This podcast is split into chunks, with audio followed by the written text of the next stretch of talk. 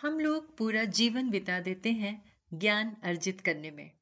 पर क्या हम लोग सामान्य ज्ञान अर्जित कर पाते हैं? चिंतन कार्यक्रम में आप सबका हार्दिक स्वागत, अभिनंदन। एक बहुत ज्ञानी व्यक्ति था। वो अपनी पीठ पर ज्ञान का भंडार लाद कर चला करता था। सारी दुनिया उसकी जयकार करती थी। ज्ञानी अपने ज्ञान पर दंभ करता, इतराता, फिरता था। एक बार वो किसी पहाड़ी से गुजर रहा था। रास्ते में उसे भूख लग गई उसने इधर उधर देखा।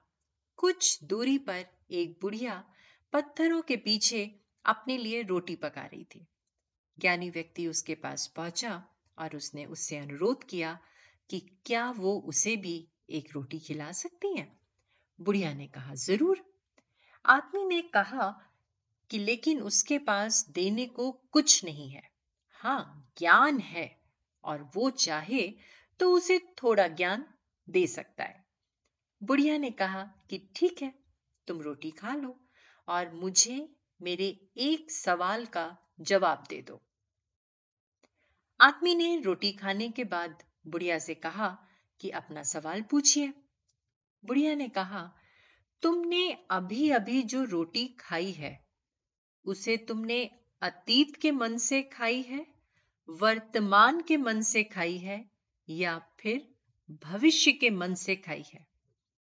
आदमी अटक गया।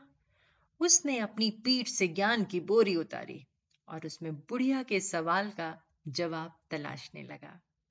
हज़ारों पन्ने पलटने के बाद भी उसे उसके सवाल का जवाब नहीं मिला। बहुत देर हो चुकी थी। बुढ़िया को लौटना था। आखिर में उसने उस ज्ञानी से कहा, तुम रहने दो। इस सवाल का जवाब इतना भी कठिन नहीं था। ज़िंदगी में हर सवाल के जवाब कठिन नहीं होते। इसका तो बहुत सीधा सा जवाब था कि आदमी रोटी मुँह से खाता है, ना कि अतीत वर्तमान या भविष्य के मन से। वो तो तुम ज्ञानी थे। बड़े आदमी थे। तुमने अपने ज्ञान के बूते खुद को दुरूह बना लिया है। इसलिए हर सवाल के जवाब तुम पीठ पर लदे ज्ञान के बोझ में तलाशते हो। वरना ज़िंदगी को सहज रूप में जीने के लिए तो सहज ज्ञान की ही दरकार होती है।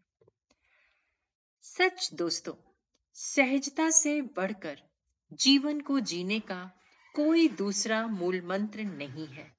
जो आदमी जितना सहज होता है, वो संतोषी होता है।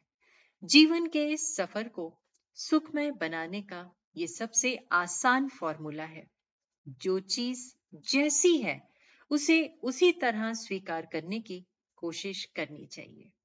लोग भले ही कहें कि जो हम पाएँगे, वही देंगे, लेकिन आप इसकी जगह ये सोचिएगा कि जो आप देंगे, वही आप पाएँगे। जीवन में हर सवाल का जवाब ज्ञान की पीठ पर सवार नहीं होता। चिंतन ज़रूर करिएगा। आप सबका दिन शुभ एवं मंगलमय हो। अब अपनी दोस्त रचना मुकेश को इजाज़त दीजिए। नमस्कार।